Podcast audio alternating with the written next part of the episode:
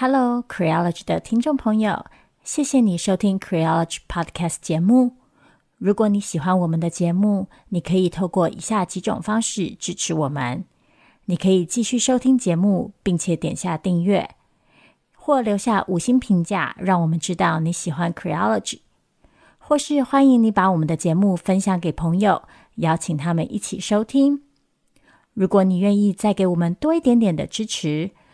欢迎你前往 Creology.net 页面，点选网页上的 QR 码，请我们喝杯咖啡。Creology，谢谢你的支持。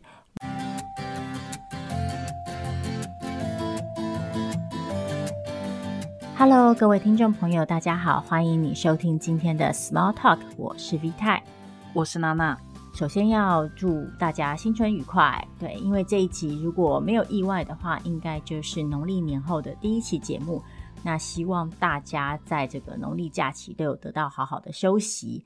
就是其实有点不好意思，就是新春第一集就要来讨论这么沉重的话题。我我觉得我们现在讲这个已经没有什么太大意义了。大家的心里面的 OS 应该都是嗯，已经有心理准备了。你们就是这样，果然如此。对，嗯，今天之所以选择这个主题，是为了要回应一位听众朋友的提问。其实关于跨性别这个主题啊，我们做过不少节目了。像之前我曾经和 Joe 讨论过关于跨性别运动员的权益的问题，然后娜娜也曾经在 Q 二十里和来自热线的奥利维跟志工老詹讨论过免受换证的议题。然后除此之外，在 Q 第二十三集里面，我们曾经有过一次是四位作者一起。讨论到就是这个基于生理性别差异而产生的恐惧，然后以及我们怎么样回应这样的恐惧。嗯，最后则是在 Small Talk 的第三十集里，我和娜娜讨论过就是二元性别疆界这件事情。嗯，所以其实我们过去针对跨性别这个主题，其实聊过蛮多的。那今天之所以觉得可以再把这题拿出来的原因，除了一来是因为刚好有听众朋友提问，二来也是其实这些节目都有一段时间了嘛，嗯，我们也一阵子没有讨论过这个话题了。之所以有一阵子没有讨论过这个话题，一来当然是因为我们尽量避免就是 podcast 主题的有太高的重复性，二来其实我必须老实说就是。因为我自己曾经有一段时间有一点点抗拒聊这个话题，嗯，抗拒的原因不是因为说我不关心这个主题，而是说，嗯，我觉得这个主题激起非常多的情绪，嗯，因为相信就是有关心这个议题的朋友都知道，跨性别这个主题在过去一年，其实在台湾的社群网站上面。引发蛮多争议的，包括从免数换证起到整个关于跨性别的空间使用的问题，甚至一度延烧到像是性别友善厕所啊之类的话题。那我自己觉得有一点可惜的事情是，因为这些主题带有的争议性，而很多时候导致顺性别女性因此觉得自己的权益跟安全还有空间被。牺牲被压迫，然后进而可能就衍生了一些可以说是反跨的情绪。所以对我自己来说，这个话题一来是重要的，二来却也是让我有一点点嗯小心翼翼的。嗯，我其实觉得 V 太刚的表达蛮温和的。我坦白的说，我觉得我过去一年被这个问题弄到有点要 PTSD。嗯，也因此啦，其实我在现在我们这个节目还没正式进入主题之前啊，其实我想建议大家，如果你真的觉得你现阶段对跨性别的议题，或是对跨性别这样子的身份，已经有你自己一套呃价值观，其实你可以关掉这期节目，真的，因为就比如说像当初在很多很多年以前。同性恋也是一个让人无法想象的概念，是讲出来就要打死的，对吗？那也是经过了非常非常非常多年以后，整个社会整体的观念才渐渐的开始滚动。我真的很坦白的说，很不幸的是，或许跟跨性别有关的这种观念的松动、大幅松动以及大范围松动的时候，可能还没有到。这是为什么？我们觉得 PTSD 还是要讨论它的原因，因为不讨论不会松动。但我也必须说，如果你真的就是觉得现在在你这里这个议题就没有松动的可能，那也没有关系。这期节目你真的可以跳过。这期节目建议什么样的人来听呢？就是你对于跨性别的观念也好、想法也好、议题也好。你有过思考，并且你是有疑问哦。这个疑问是针对你自己，不是对于他人的存在或他人的困境有疑问。那我会觉得，或许这期节目是适合你听的。对，但虽然娜娜这样讲，也不是代表说我们就可以给你答案。就这点，我们也是要先事先声明的。就大家应该也知道，我们两个的习惯跟或者说立场吧，就是我们是没有办法给任何人答案的。我们在这里做的事情，就是聊聊我们自己的看法，然后聊聊我们在对待特殊议题的时候，我们自己在思考过程当中可能有什么转变。其实我必须老实说啊。嗯我觉得我跟娜娜不是来讨论这个主题的最好的搭档组合。对，主要一个原因是一来我们两个都是顺性别女性，嗯，二来是因为我们两个在这个主题上的意见还是比较相似的，嗯，所以今天大家可能听到最后，甚至会觉得，哎呀，你们有点一言堂，这真的只是巧合呀。但我也想要补充的是说。我也有我自己跨的经验，这个我觉得我等一下可以稍后补充。而且我在这里讲的跨的经验，我不是要去代言，就是现在跨性别的经验，而是任何在这个世界上只要有分类，比如说有分 A 跟 B，其实就一定存在非 A 非 B 以及 G A G B，至少还存在这两种可能性。所以我自己也经历过这种，就是。我感到自己非 A 非 B，或是既 A 既 B 的时候，那我觉得或许大家也都有过类似的经验。这个我可以等一下再跟大家分享。但是这边也要反转过来强调一件事情是，像我刚刚说，如果你真的觉得现在你对跨性别这个议题没有什么可以思考，或是没有打算要松动自己，或者是重新改变自己思考的呃情况。可以不需要收听这期节目。同样的，我也希望可以不需要来说服我跟 V 太改变我们的想法。我很少在节目一开头的时候说这句话，因为我觉得我们每一次都是不断的在讲说，其实就是希望把话都讲出来，大家把不同的意见放在台面上。可是这个议题过去一年的那种激烈的程度，以及讨论各方恶意揣测彼此的程度，我真的坦白说，我是有点不能接受。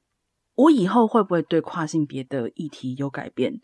嗯，也有可能啊。但是 至少今天我可以说，我此时此刻的想法是这样的，是会包含在等一下的节目里面的。如果你不赞同，我欢迎。任何的讨论，但是如果你上来就要说，我觉得你说的不对，我觉得你怎样怎样怎样，你的想法这样是不对。哎，对不起，这个议题我真的在我脑海里我已经没办法住脑了，所以也 也可以放弃来说服我。对，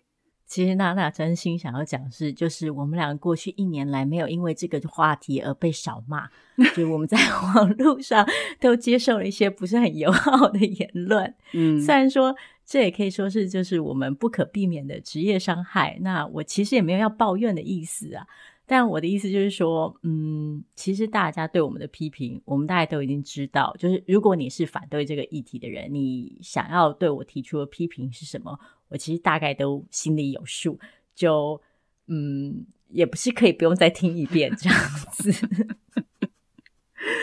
好，嗯、那。呃，最后我想要补充的一件事情就是，娜娜刚刚说到，她不是要去代言跨性别者的经验嘛？同样的，我也想要讲的是，我们今天也没有要为所有顺性别女性代言的意思。嗯嗯，因为过去一年我在讨论这个事情的时候，一个让我非常困扰跟纠结，甚至是感到微微痛苦的点，就是常常在我去表达一些质疑的时候，会被解读成就是我不尊重其他顺性别女性的伤痕跟经验。所以我在节目一开始，我还是要再强调，我没有要去否认任何人的感受的意思，就是不管这个感受是恐惧也好，是。踌躇也好，是不确定也好，是不安也好，嗯，甚至是愤恨也好，我觉得我相信这些感受都是真实的。然后拥有这些感受也不是错误的。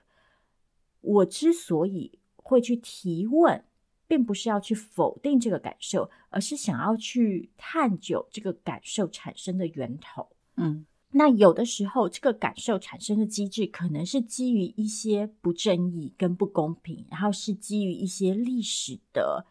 压迫，所以我会觉得去挑战这个机制是很重要的。但是在挑战这个机制的同时，我也没有要去谴责任何人因为这个机制而产生的感受的道德性。嗯。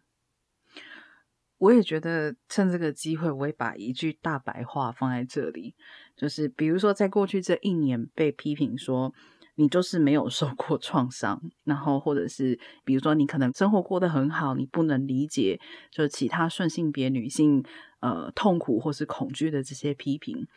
嗯、我觉得我也可以很白话说一句，就是。我的痛苦，或是我的经历，或是我的创伤，我不觉得需要在这个地方拿出来放在这个讨论里面，成为讨论的一部分。我不是否认这些经验的重要性，但是我只是会不断的会问我自己，我自己的创伤经验是否能够成为压迫别人生活，或是导致别人生活不容易的理由。就是当我有我的创伤经验，当我知道跨性别的朋友也有他们的创伤经验的时候，嗯、你可以说我相怨，但我更想要看到的是对彼此创伤经验的理解，而不是彼此创伤经验的竞争。就是我比你感到更受伤，或是我比你感到更害怕。那很多时候，怎么样去破解或是化解这些？压迫或者是恐惧，其实是必须要跳到这个盒子外面，因为可能这个会稍微深入我们后面要讲的话题哦。就是比如说，像在跨性别免术患者里面有一个很大的争议点，就是跨性别者的空间使用的这个问题。那有许多人就提到了，那顺性别女性过去多少年在，比如说私密的空间也好，在公共的厕所或者是更衣室也好，受到了性别的隐私的侵犯，这些经验绝对都是真实的。但是这些经验是否拿出来放到跨性别的讨论里面，就可以让这些空间更安全，或是避免更多？呃，女性未来有这样的经验，嗯，我个人觉得这个连接是薄弱的，因为在过去没有跨性别议题的时候，这个问题就一直存在嘛。为什么现在出现了跨性别议题的时候，我们忽然把一个长久存在的议题连接到一个新的议题上，然后说，这个新的议题，它一定会造成更多的问题呢？有没有可能是我们一直以来在公共空间的隐私保护就做得不够好呢？好，那当然，这个都是算是一个开头的 disclaimer 哦。这 disclaimer 好长，如果是那个电影前面 FBI 的警告，可能已经飘过去二十页了。对，我们已经讲了十分钟的 引言了，就由此大家就知道。嗯，这个议题对我们两个来说的难度，然后还有这个议题的复杂性，其实就是像娜娜刚刚说的，这个议题之所以现在变得有那么一点点难以讨论，其实很大一个关键就是再一次的很多不同层次，甚至是不同维度的意见跟议题跟面向被放在一起讨论了？其实我们到底是在讨论的是跨性别身份的正当性，在讨论的是跨性别的空间权益，在讨论的是跨性别的身份认定，还是顺性别女性的空间安全，还是等等等等等等？其实这边涉及的是很多不同面向的问题。当然，这些不同面向之间可能互相影响，甚至有的时候可能互相冲突。但说到底，如果我们真的要好好讨论，其实还是有必要把它们拆开来，而不是像娜娜说的，用一个旧有的问题去诠释一个新的世界。嗯，我觉得这可能是我们现在讨论需要嗯澄清的一点。好，讲了这么多引言，我们先来回。归一下今天的主题，就是我们一开始提到，今天之所以又把跨性别这个主题拿出来讨论，是因为有听众提问了嘛？那我们先来跟大家分享一下这位听众朋友提的三个问题。因为这位听众朋友写给我们的这封信有一点点长，所以我们就不完全引述信件的内容，而是只跟大家简单分享一下他提出来的这三个问题。嗯，他提出来的这三个问题其实。可以说是涉及了整个跨性别议题的所有内涵。嗯嗯，对，其实可以看得出来，这位提问的朋友应该是对这个议题有过长时间的接触，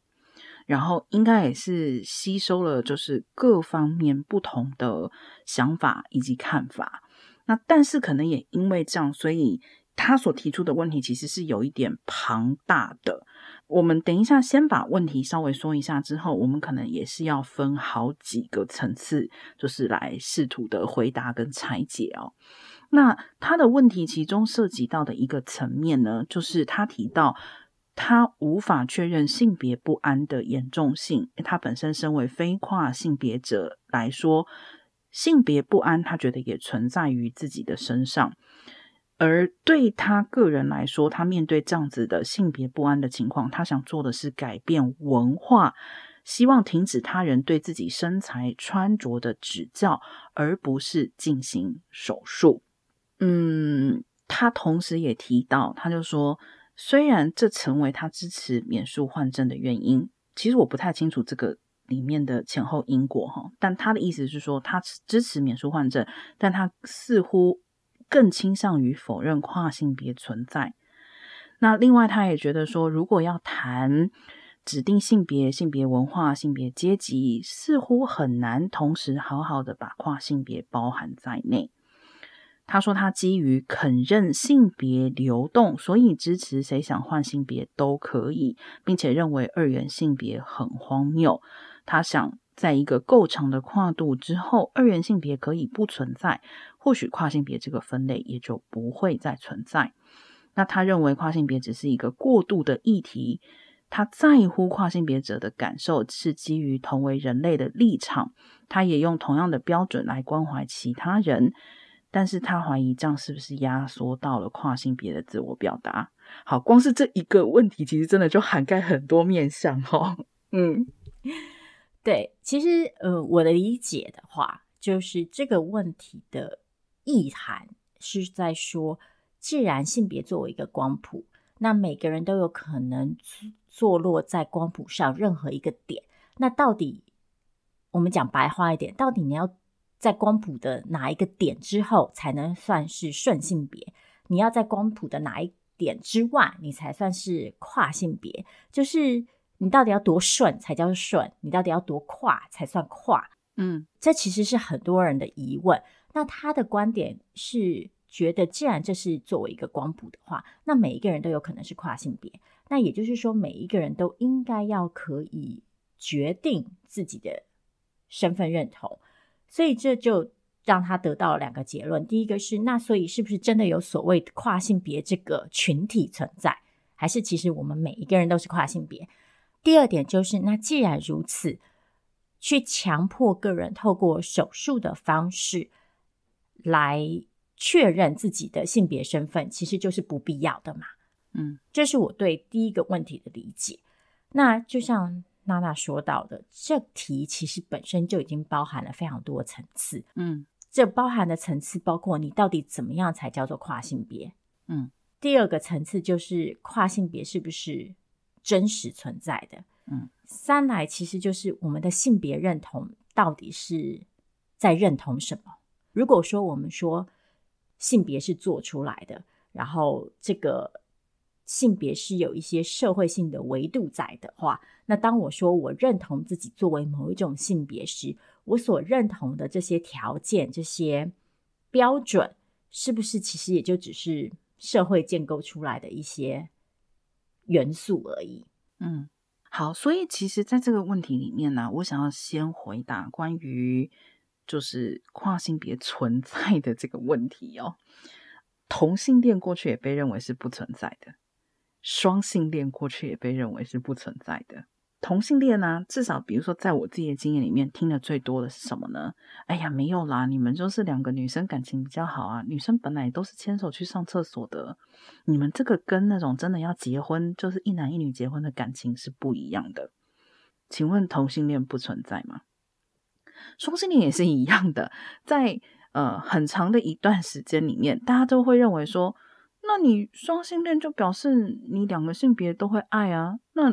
你会不会就是其实有某一边就是你误会了而已啊？或者是你两边都可以，你为什么不选就是好像比较打刮胡正常的那一边就好了？你选正常那边，你跟其他人就没有不一样啊？那你怎么可以称自己为双性恋？双性恋是不是不存在？所以存在这件事情，我觉得在这里从最基础的那个层面上来讲，应该是没有可以讨论的。就是当有人确实是这么去认同自己的时候，那他就是存在。社会承不承认，这完全是另外一个问题。再来是什么叫做跨性别？跨到哪里叫跨？你的认同要认同到什么程度才叫跨？首先，我觉得啊，其实。这个里面哦，中文叫做跨性别，其实造成了一些 理解上面的问题。Transgender 这个字，trans 是一个字根，gender 是性别嘛。好，那 transgender 的 trans 这个字根，其实除了 across 就是跨的意思之外，其实它也有 beyond。beyond 你可以把它想象成就是超越一切、跨越一切的意思，或者是 through。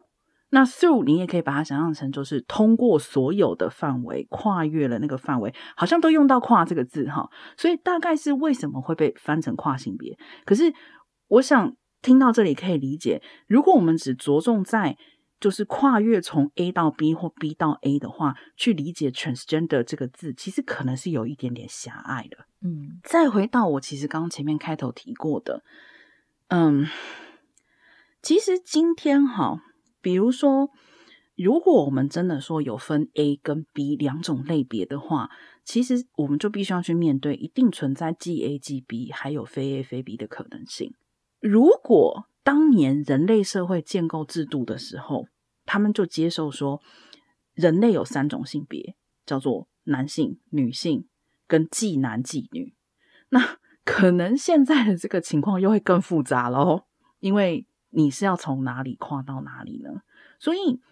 我觉得这个跨是在跨什么？我们首先就要先去厘清，它跨的是社会意义上的、自我认同上的，还是政治意义上的，还是国家社会法律规范上的？这个都完全的其实要分开来讨论。所以从跨性别是否存在这点上面来看，我觉得这是自我认同意义上的。只要有人自我认同为跨性别，那它就是存在。但是其他的，包含我作为一个顺性别女性，有没有可能也有跨的部分在内？我觉得也是有可能的。那不只是自我认同的部分，也牵涉到社会对我贴的标签。比如说，我从小到大其实经常被贴上的标签就是我不像个女孩，嗯，因为可能我是一个比较。大大咧咧，然后跟男生就是打打闹闹的一个女生，这个是不是一种跨呢？那这个跨是否就直接等于跨性别的跨？那当然不能等于啊！再更进一步讲，如果我们今天讲性别不安这么专业的名词，好了，就好像我今天心情非常不好，我感到非常的忧郁，但我可不可以直接说我有忧郁症？我个人倾向于不行，因为我没有得到诊断，我没有得到医生的认定。那当然，我们也很多次的去讨论过，医生的认定不是绝对的，等等等等各方面。但我的意思是说，如果我们要用上这么专业的属于某一个领域的名词的时候，那就更需要去区分清楚我们在谈论的是哪一种跨。嗯。我觉得娜娜刚刚讲到一个很关键的问题，就是我觉得在女性主义者的范畴之内，其实对于跨性别者的存在正当性是没有质疑的。我觉得真的会去说跨性别都是你知道骗人的，或者就是一时兴起这种话，都不是女性主义者。这话听起来有点严厉，但我的意思是说，我觉得在女性主义的价值底下，我们。都会同意，就是跨性别是一个父权体制底下的弱势跟受害者，然后跨性别者就是对于在这个生理性别跟社会性别的落差之间感到不安、感到困扰、感到压迫，进而想要做出改变，这是真实的处境。嗯，我觉得女性主义者之间的争议点在于跨性别者的政治身份。嗯，换句话说就是。跨性别的男女到底能不能跟应不应该被视为政治上的男性和女性？这句话的意思是说，他们是不是属于一个社会上的男性或女性的集体，然后共享着这个集体的社会经验跟政治地位？嗯，所以其实我觉得我们在讨论的，就像娜娜刚刚说的，其实是一个政治性的问题。就是说，这个跨到底跨越的是一个嗯，我们社会感受的问题，还是是一个政治身份的问题？如果是政治身份的问题，才会牵扯到接下来的这些政治权益的问题嘛。嗯，所以第一，我觉得去确认这点是很重要的。那我个人其实也觉得，在这个政治身份正当性的。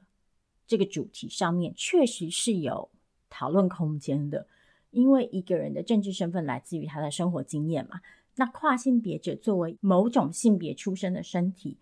经历性别的转换，或者是经历性别认同的这个差异，他最后形成的这个政治身份是什么？他能不能跟顺性别女性或顺性别男性共享某些？具体的物质基础跟生命经验，我觉得这是可以讨论的事情。嗯，但是这点并不应该被当成理由去否认跨性别者的存在。为什么有些人很执着于挑战跨性别者的真实性呢？我觉得说到底，这还是父权性别规则在作祟嘛。嗯。大家都听过这些论点，就是譬如说在讨论就是性别变更的年龄限制的时候，有些人就会主张说，这只有成年人或是只有是特定岁数以上的人，他才有理性完整的理性能力，能够判别自己的呃性别身份。嗯，然后或者有些人可能会告诉你说啊，其实有很多年轻人他可能就是一时兴起，他可能过一阵子之后他又改变主意了。我觉得这些论点其实目的都是在于去消解跨性别身份的这个正当性。之所以这个正当性会如此受到挑战，其实就是因为跨性别者的存在，几乎可以说是动摇了父权社会的性别规则。嗯，因为在父权社会的设定底下，左右一个人性别身份的关键就是他的性别功能嘛，或者白话一点就是性器官的功能。就是说，如果你出生有阴茎的话，你就必须要去符合一套特定的角色跟功能；如果你出生就是有阴道跟子宫的话，那你的角色跟功能就是另外一套。只有在这个秩序得到维持的情况下，父权社会才有办法继续运作。所以，父权社会对于跨越、跟挑战、跟颠覆这套运作机制的人，就会施以惩罚，然后或者是去。否认他们的存在，那我觉得这个去说啊，你不是真的，你只是一时兴起，你明天就会改变主意了。这些去幼体化跨性别者，甚至是把跨性别者描绘成一种就是不诚实、不真诚的存在，其实目的就是要让其他人觉得这是一个假议题。嗯，然后只有父权社会规定底下的那套性别运作规则，也就是阴茎应该如何如何。阴道应该如何如何，然后我们每一个人就应该跟随我们天生的生理性器官来扮演一套特定的性别角色，这套规则。所以我觉得那个怀疑跨性别的真实性这件事情，其实伤害到的不只是跨性别而已。就像娜娜刚刚说的，我们算性别的男女也常常会面临同样的质疑，就是说你不够像个女人，你不够像个男人。其实这就是存在在父权社会里一个很普遍的性别审查机制。嗯，另外在这个部分的问题里面提到哦，就是提问人觉得跨性别是一个过度的议题，包含觉得时间够长以后，跨性别这个分类会不再存在。诶，其实程度上来讲，我赞成，但是。与此同时，我觉得多数的议题都是过度的议题呀、啊，就是所有的议题不都是为了要改变现状吗？那其实只要现状改变了，这个议题就会跟着改变。所以，没错，如果未来我们真的有一天摆脱了二元性别的分类方式，那么很有可能所谓的跨性别会成为一个过渡的议题。但更进一步去想，如果今天我们不是变成二元性别，我们变成三元性别或是四元性别，其实你只要还有分类，你只要还没有办法去接受说性别就是一种多元而无穷尽的分类，那么或许永远都会有跨性别的存在。特别是当性别是被国家指派的时候。当他与你在社会上的义务是有绝对相关联的时候，那这个造成的矛盾，也就是现在所谓跨性别造成的矛盾，其实就不会消失。而且呢，我其实有跟一位跨性别的朋友，就是蛮坦白的聊过这个话题，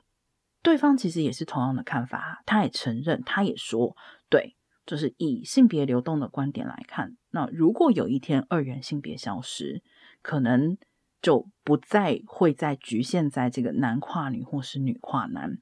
但现在目前眼前的问题就是，这个二元性别的分类没有消失嘛？再更进一步来讲，其实对方当时就非常明显的表达了，非常清楚的表达了，如果二元性别还存在。那么他就是希望，真心的希望自己被归在与原本被归类不相同的性别之中，这也是一种真实的感受啊。就是我觉得像现在很多时候，就像 Vita 刚刚提到的，就很多人都会认为说，我们不能让这个变性手术或转变证件身份的过程太容易呀。不是，我们为什么要让别人的生活变得困难呢？就这是基于一个什么样的理由？就是这个社会不断在做的事情，就是不管你今天去户政事务所办事，或者是你买一张机票，你想要去跨国旅行，我们在做的都是让大家生活可以尽量的变得更容易、更轻松、更简单。但为什么有一些人他的存在就要不断的被质疑说，说你这是假的啦，你这是随心所欲，而且我告诉你，我就是不允许你这种随心所欲。那为什么？为什么这种随心所欲不被允许？其实最主要的问题还是他动摇了父权社会的根本嘛，因为他动摇了现行制度的根本嘛，所以大家要来说，你不可以随心所欲哦，你你要 follow 这个就是啊、男女二元性别，因为不然我们不知道拿你怎么办啊。那问题是这个社会上我们不知道怎么办的事情是只有今天才有吗？是只针对跨性别吗？明显不是嘛，但我们也不会说，因为不知道怎么办就否认人家存在啊。所以我是觉得存在这件事情真的没有什么可以讨论的，甚至于我觉得存在即合理这句话确实在此是有一定的意义的。至于提问人讲到说，是不是他这样的看法就压缩到跨性别的自我表达？呃，我想应该是不至于。我会说不至于的原因，是因为就像我们必须要去声明，我们不能代表跨性别的朋友，我们也不能代表所有顺性别的女性。那也就是因为，其实每个人都有表达自己意见的权利嘛。但是，我觉得我们没有否定别人存在的权利。嗯，而且其实大家如果仔细的回想一下自己的生活，就会发现我们的生活里。以性别作为疆界的情境，实在是太多太多了。嗯，就是由于我们终究还是生活在一个强调性别二元的父权社会里，我们的性别认同或者说我们的性别身份，其实太多时候影响着我们跟其他人还有跟整个社会的互动。所以，我们对于自己的性别身份的认同能不能被社会接受，其实。是对于个人的生存、个人的身心健康有着非常大的影响的。嗯，换句话说，就是当一个跨性别者因为自己的生理性别跟社会性别认同的落差而感到自己没有办法被社会接受的时候，他就很难去融入这个社会，然后更别提就是成为这个社会里的一份子。让我们造成的结果就是持续性的排除、隔离这样一个群体。嗯，这不管是对于跨性别来说，还是对于我们整体社会来说，其实都不是好事啊。嗯，好，那我们来看提问人下一部分的问题哦。他提到在空间使用方面呢，他本身一方面是同意。阴茎不应该不等同于危险，但另一方面，他也认为男性确实比较有可能在社会教育下获得伤害女性或是夺取女性的性的资格感，因此他觉得女性对于阴茎养成的恐惧似乎是合理的。而在这个情况之下，他觉得去教导女性不要害怕，好像不太公平。提问人也说啊，他过去并不赞同女性专属空间，但与此同时，他也察觉在中性空间中，女性依旧经常被挤压出去，导致所谓中性空间实际上无法为女性所用，也因此让他对女性是否需要安全空间有了不同的想法。我还是觉得这个问题里面有好几个层次。首先，第一个是。中性空间里面，女性被推挤出去，似乎不是跨性别推挤出去的吧？至少在现况来说，应该不是哈。所以，呃，首先第一个就是，其实我这一段时间一直以来非常疑惑的，就是为什么跨性别免术换证就会直接连通到就是女性空间使用的问题？就是在我来看，很多时候这两者并无相关。更进一步来说，嗯，像这位提问者说，他对女性是否需要安全空间有了不同的想法。诶，不是，我我必须说，有没有女性专属空间跟有没有女性安全的空间，这完全是两件事情。女性需要安全的空间，并不是只存在于女性专属空间。我们要的安全空间，应该是我们什么时候出去都是安全的。我走夜路也是安全的，我坐计程车也是安全的。也就是说，有没有女性专属空间，跟这个空间是不是安全，完全是两件事。有女性专属空间，这个空间也有可能是不安全的哦。与此同时，在过去我们也讨论过。就是女性专属空间，它或许可以作为一个现阶段的某些事情的一个解决方案，但是其实这个方案对于像我刚刚所提到的真正免于行夜路的恐惧，其实是非常遥远的。是，其实我觉得这个问题特别难谈的原因，就是因为它。其实已经演变成一个情绪性跟情感性的问题，而不是一个事实性的问题。嗯，就是我觉得我在相关的讨论里感受到的东西是，女性长期以来在公共空间里被排挤之后，然后以及女性长期以来受到这个父权社会给予男性的资格感的压迫之后，所产生的一种从内心的抗拒。嗯，但是坦白说一句，就是冤有头债有主啊。嗯，女性所受到的这些压迫、跟不愉快的感受、跟伤害，是不是跨性别者造成的？其实并不是。而排除跨性别者之后，是不是就能够为女性带来正义？其实也不是。我其实甚至会很大胆的说，今天之所以演变成这样子的一个。局面就是一个好像看起来是顺性别女性跟跨性别女性之间的一个冲突，其实很大程度上是父权社会的一个陷阱啊。嗯，因为当我们困在这个可以说是弱弱相残的局面的时候，我们就没有力气去追究说这一切的源头到底是什么。嗯，然后甚至我们还会看到某些。顺性别男性很理所当然的用这样子的所谓的安全、所谓的保护的理由来继续执行各种性别审查。嗯，这是我自己觉得特别遗憾的地方吧。嗯，我要再次就是肯定一下娜娜刚刚说的这件事情，就是女性当然需要安全空间啊，但是女性的安全空间是不是等于女性的专属空间？这是。两件事情，然后把女性独立出来放到一个空间，然后排除男性的参与，这件事情到底是对女性的赋权跟保护？这个赋权是赋予的赋哈，还是我们继续的把性别本质化，然后把女性想象成一种天生的受害者？嗯，我觉得这是可以思考的事情。嗯。那么，其实讲到这里哦，也就可以转入嗯提问者的问题的第三部分，也是跟我们刚刚讲的其实是有点紧密相连哦。那他提到说，跨性别争议似乎一直都是围绕在跨女身上，对啊，比如说为什么我们一直在讨论的是女性的安全哈？那跨男在此似乎隐形，提问人觉得很冲突。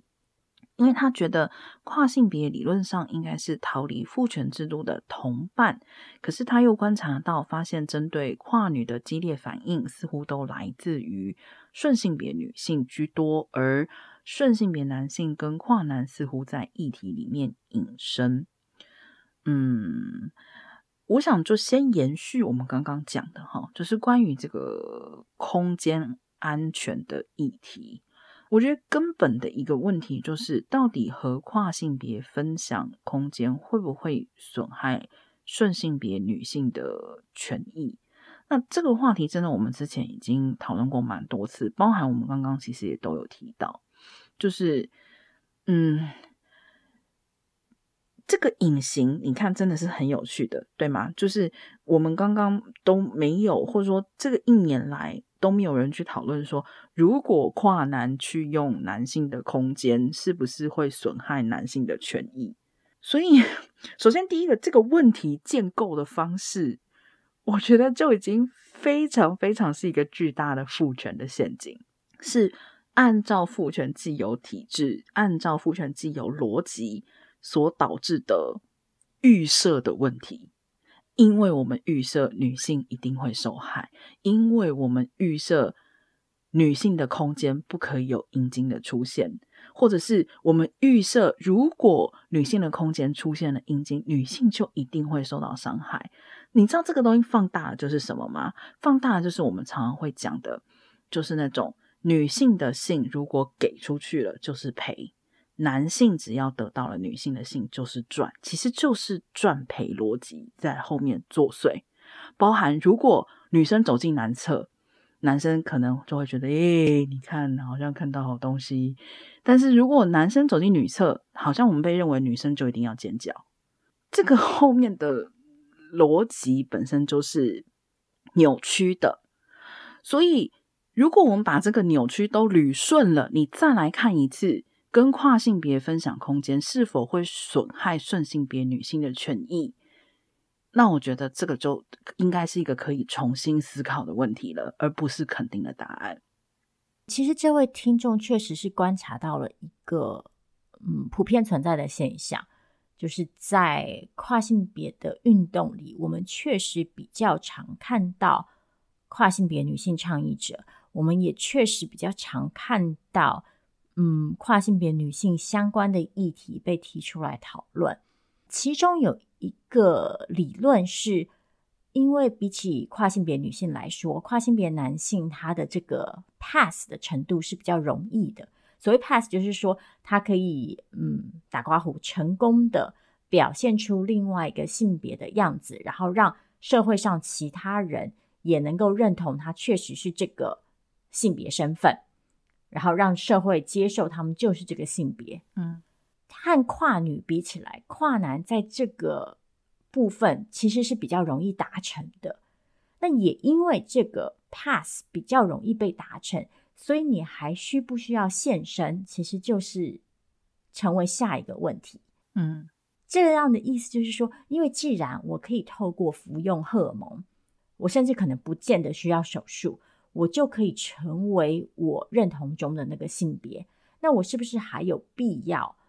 嗯，揭露我的这个转换的身份，然后为自己吸引，嗯，过多的注意力？因为过多的注意力可能就代表风险嘛。嗯，那我是不是还有这个出柜的必要？就是揭露我自己的跨性别身份这件事情，也就成为一个。会让人有点犹豫的问题，这是一部分。另外一部分，我自己觉得，因为男性终究还是父权社会里比较有权利的一方，嗯，所以其实，在达到一定程度的那个打刮胡跨越之后，其实可能对于跨性别男性来说，他就可以比较顺利的处在一个相对安全的社会位置上，嗯。因此，对于他们来说，可能倡议的急迫性跟必要性就没有这么强烈。所以，这其实也是说起来是一个有点遗憾的问题。但我说遗憾，并不是说啊，所以跨性别男性都不够积极，绝对不是。因为大家要知道，就是拿自己的生命经验倡议是一件非常痛苦和累人的事情。所以我其实从来都不觉得我们有资格去要求任何人要主动献身。嗯。我所谓的遗憾是说，确实因为现行的社会底下的性别规则跟权力位阶的差异，导致跨性别女性经常在跨性别议题里被推出来当做那个前锋。嗯，而且其实关于就是 passable 是否 passable 的这个话题，它本身也 反映了父权社会底下女性受到多么。扭曲的一种检视以及规范女性的身体、女性的行为举止，因为你知道这是什么意思吗？这个意思就是说，如果有一个人他想要，比如说成为女性，他必须要符合某一些这个社会对女性的想象。那通常我们都知道，这个想象就是包含对外貌的、对身体的。对行为举止的规范吧，确实也有人因此而提出一些批评，认为说，那跨性别者不就是在符合二元性别吗？他们就算跨了，也是在符合父权社会的规范啊，他怎么会是呃我们对抗父权体制的伙伴？哎，不是，但这里面有一个很大的问题，就是 V 太刚刚讲到的，是否要现身，其实这从来都是一个困难的问题。这个如果你看一下，就是 bisexual 的抗争的历史，我知道这一定就会有人说，有吗？bisexual 抗争过吗？你看，这就是问题所在。OK，因为 bisexual 双性恋在过去就是面临类似像这样的情况，他有必要现身吗？他如果最后选择的对象是跟这个社会多数人一样的选择，他还有现身的必要吗？他有必要特别告诉大家我是 bi 吗？但是很多时候选择不说，或是选择符合这个制度跟规范，是因为。你知道，一旦你违规，或是被发现你违规，你会受到严重的惩罚。而对跨性别者来说，他们很多时候，如果一旦被发现自己是跨性别，他要承担的后果其实就是非常严重的。所以，他选择怎么样去呈现自己的身体以及行为举止，其实可能也有许多复杂的成因。同时，这也牵涉到。我相信大家都听过这种非常恶毒的批评啊，你应该也听过吧？你的跨性别的朋友被说，哎呀，不够像女人啊，就是他还跨什么？这种难听的话，难道你没有听过吗？所以跨性别的面临的这种夹缝是非常全面的，而且正因为他们的跨，他们其实要承受的是同时来自两边的压力。就像 V 太讲的，我个人是真的认为，在这种情况之下，其实。跨性别的朋友应该都是女性主义者对抗父权的小伙伴才对，不管他们有意识或是无意识，即使是无意识，他们也应该，我觉得是相信女性主义的人，应该要去关爱的小伙伴，因为他们受到了父权体制不成比例的挤压。嗯，我觉得娜娜说到一个重点，就是跨性别所面临的这个。身处于夹缝中的压力，一部分是外部的，另外一部分也是内部的。外部的，就像我们刚刚前面讲到的，他们会一直受到这个真实性跟正当性的质疑，就是你的认同是不是真的是你的认同？然后个人的感受跟嗯价值会不断的被质疑，甚至是贬低。再来另外一层，这个内部的。压力则来自于你要怎么样当一个打刮胡好的跨性别，嗯，或者是正确的跨性别，也就是说，你要去怎么表现你的性别，才能够证明你是真的跨性别，嗯，这个表现的标准，其实又再次的反映了父权社会里的二元审美嘛，就像娜娜刚刚说的，从这个 possible 与否的。这个问题其实就可以看到，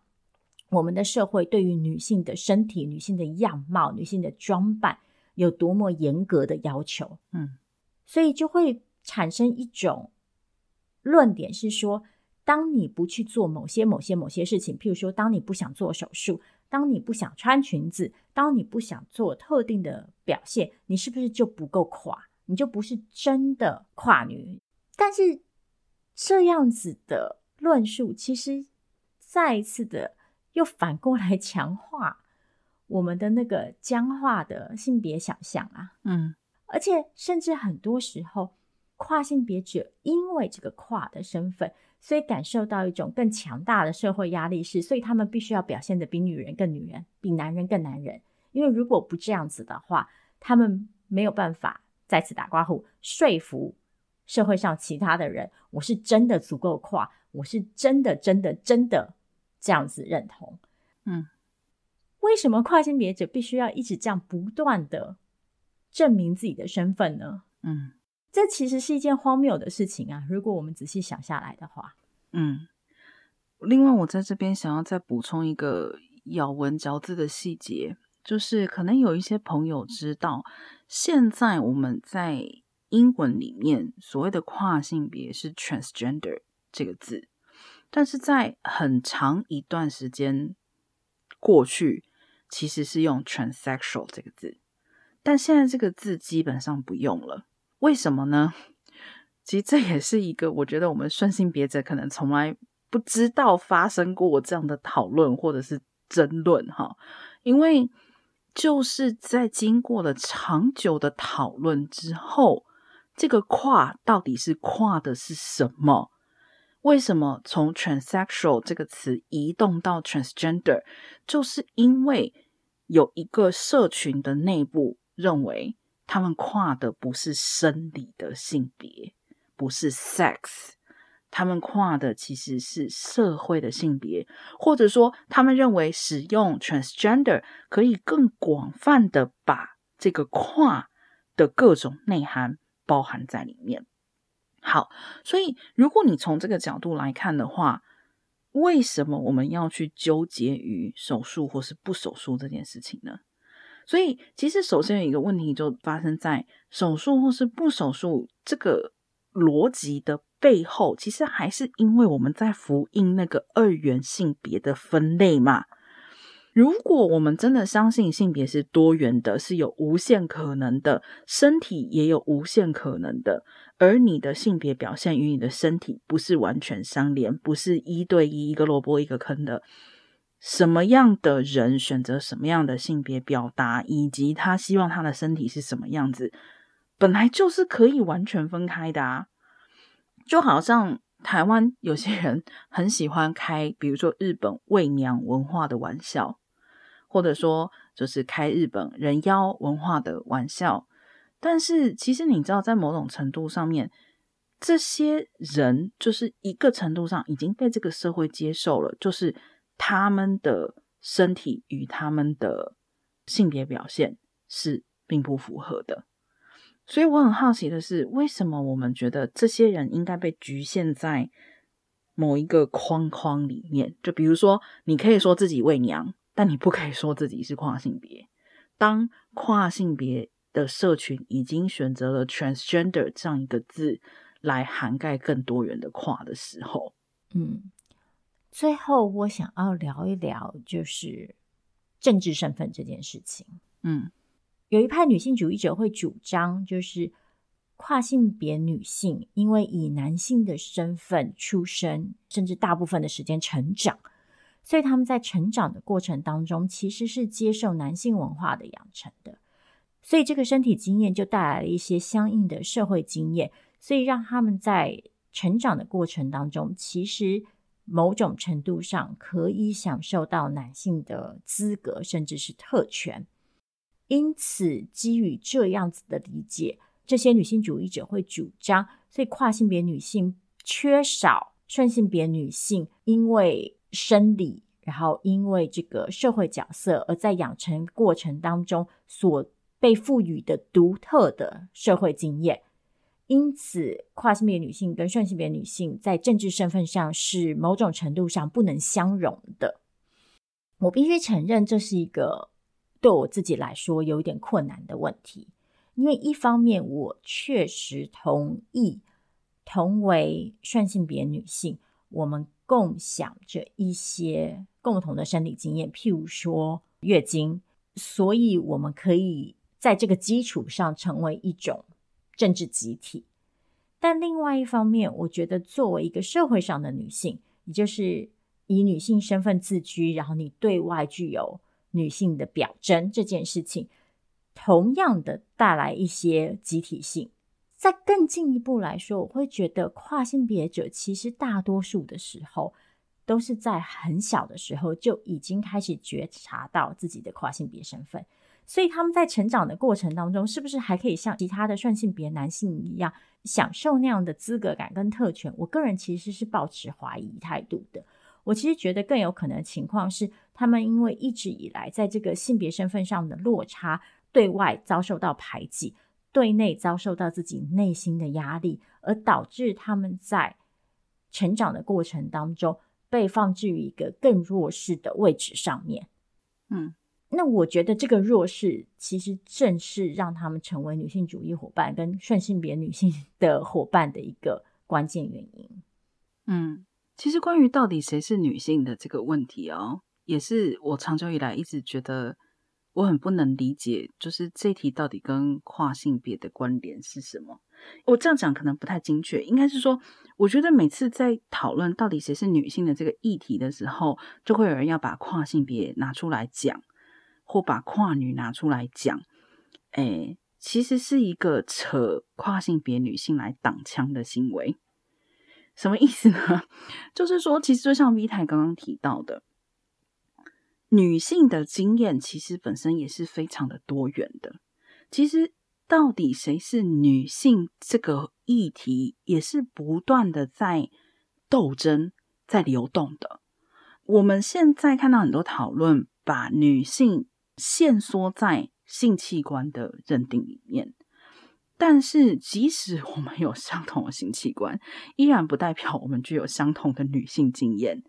因为，比如说，我是一个痛经人，我从十五岁开始就是痛到打滚，然后我的同学就站在旁边看着我，露出无法理解的表情，因为他是一个完全不痛经人。又或者，比如说，即使我们都有子宫。也不代表我们所有人都会怀孕。我们可能不孕，我们也有可能是选择不孕。也就是说，即使今天我们都一样性器官，我们的经验依然是非常非常多元的。而什么是女性？谁是女性？这个问题，其实本来应该要对抗的是父权对女性这个标签的压迫，而不是说谁是女性，谁分到什么资源。对啦，这个问题也重要，但是这个问题其实更重要的是，不管你获得了多少资源，你终究是在父权底下被压迫的嘛。你的资源其实终究是被限缩的嘛，所以谁是女性的这个问题，严格来说，我认为应该是一个对外的问题，是一个对父权的问题。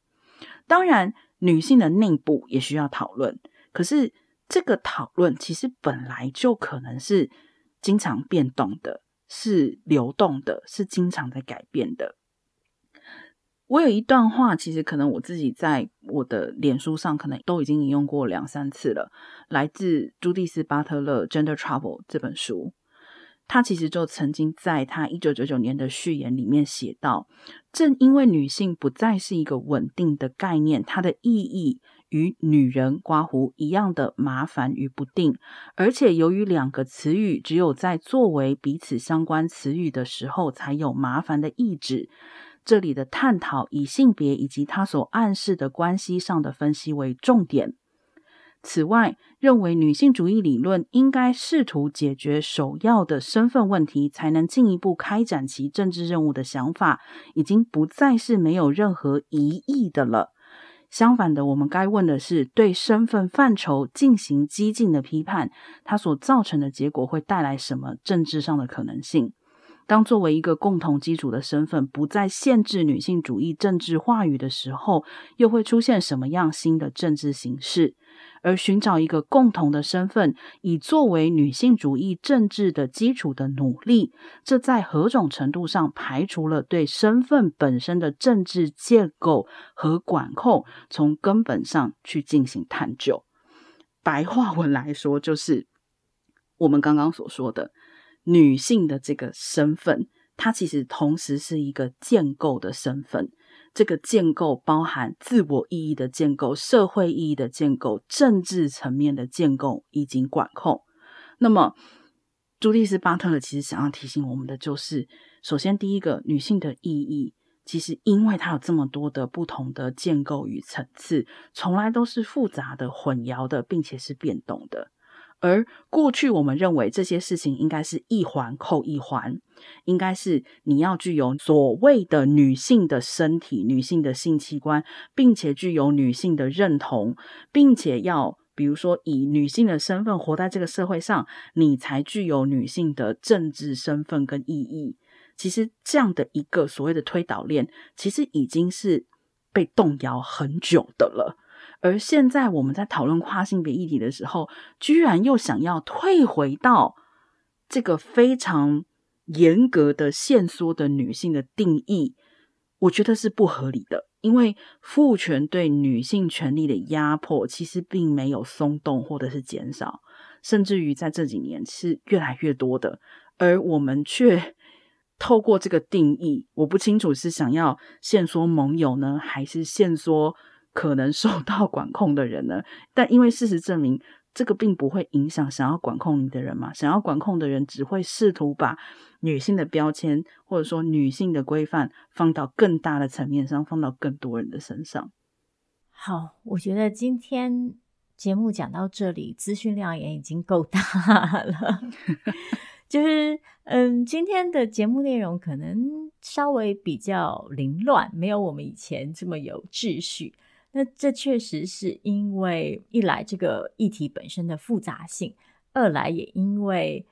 大家可能从我跟娜娜说话的方式就听得出来，我们的内心的小宇宙跟小宇宙里的无数个人格都已经就是翻转过无数遍，所以我们自己讲话的时候常会讲到一半就推翻自己 这样子。嗯，但是。我还是要再感谢一下这位听众朋友提出这个问题，因为如果他没有提这个问题，我们可能暂时也找不到机会再次就跨性别议题做出讨论。嗯，那我觉得今天我们还是分享一些比较根本性的思考，可能还是会有朋友觉得，但是你们还是没有解决到一些实物上的问题，譬如说，如果有。女性就是不想要跟跨性别共用厕所。如果有女性就是不想在更衣室看到阴茎怎么办？如果真的有危险发生的话，要怎么办？有哪些配套措施？没错，我们今天确实没有讨论到这些基础建设性的问题，但是我觉得我们也是刻意的想要避开这些问题，因为其实我觉得在跨性别议题上，其实说到底还是关于跨性别在我们的社会里怎么被。看待跟怎么被定义，然后怎么被对待嘛？那我觉得唯有先去承认这个身份的正当性跟真实性，我们才有办法继续去讨论其他后续的议题。嗯，好，在今天节目结束之前，我最后想要再来回应一些听众朋友的提问，就是其实我们 Podcast 的开播至今。有陆陆续续接受到一些建议，是希望我们可以透过更多的方式跟听众朋友产生互动，譬如说可能开设脸书社团啊之类的。我们之所以至今一直没有考虑过这件事情，是因为一来确实是在人力跟心力上面有一点难负担，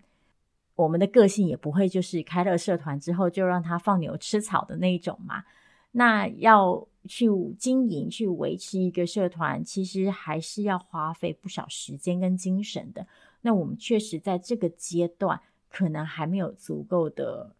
人力、物力跟心力资源去处理这件事情。另外一方面是，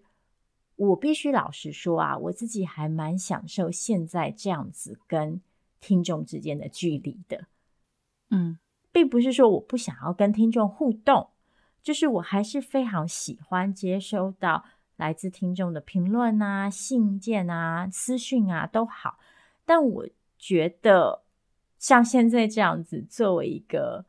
节目主持人，然后透过这样子的信件方式跟听众互动，然后保持我自己在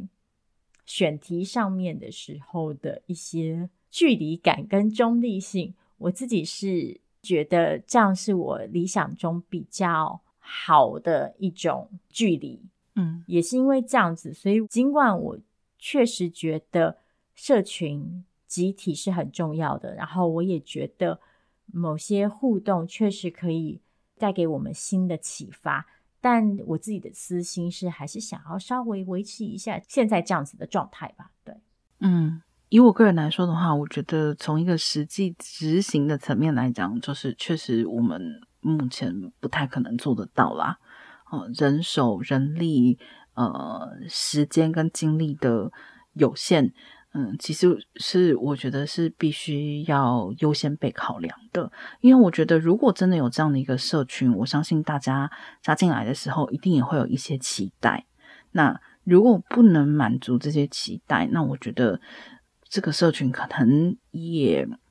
没有办法起到很正向的作用。以前也曾经提过，因为 Q 的人数，就是我们参与其中的人数，并不是真的那么多。那其实大家几乎都有自己呃正职或是本职的工作，所以至少现阶段来说。啊，或者说是在我们觉得有能力，或者说有足够的时间跟精力之前，呃，暂时真的没有办法考虑社群的这个部分。嗯，对，大家要知道，Q 已经成立十年了，所以我们的成员其实现在都是中年人了。对，我们最近纷纷都在自己的生活里遇到了一些中年人才会有的困扰。嗯，所以之所以今天又特别。想要跟就是听众朋友解释一下，为什么一直没有对这个建议提出回应，也是因为我最近确实感受到自己在日常生活，然后在 Podcast 以及在其他工作上面的一些分身乏术吧。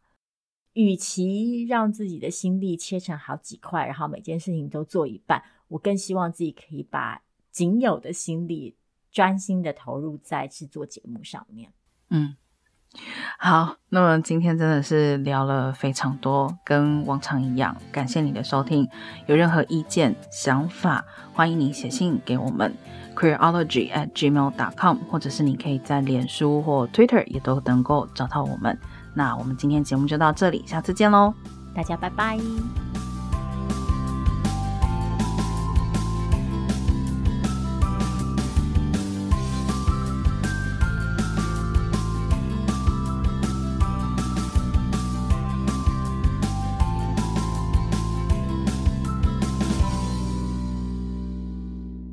感谢你打开 Queerology 的 Podcast 节目，想邀请你透过以下几种方式支持我们，包括继续收听节目、订阅我们的 YouTube 频道，或是留下五星评价，让我们知道你喜欢 Queerology，也可以邀请朋友一起来听。如果你愿意再给我们更多一点支持，也欢迎你到 Queerology.net 点页面上的 QR 码，请我们喝杯咖啡。网址是 q u e e r o l o g y dot net。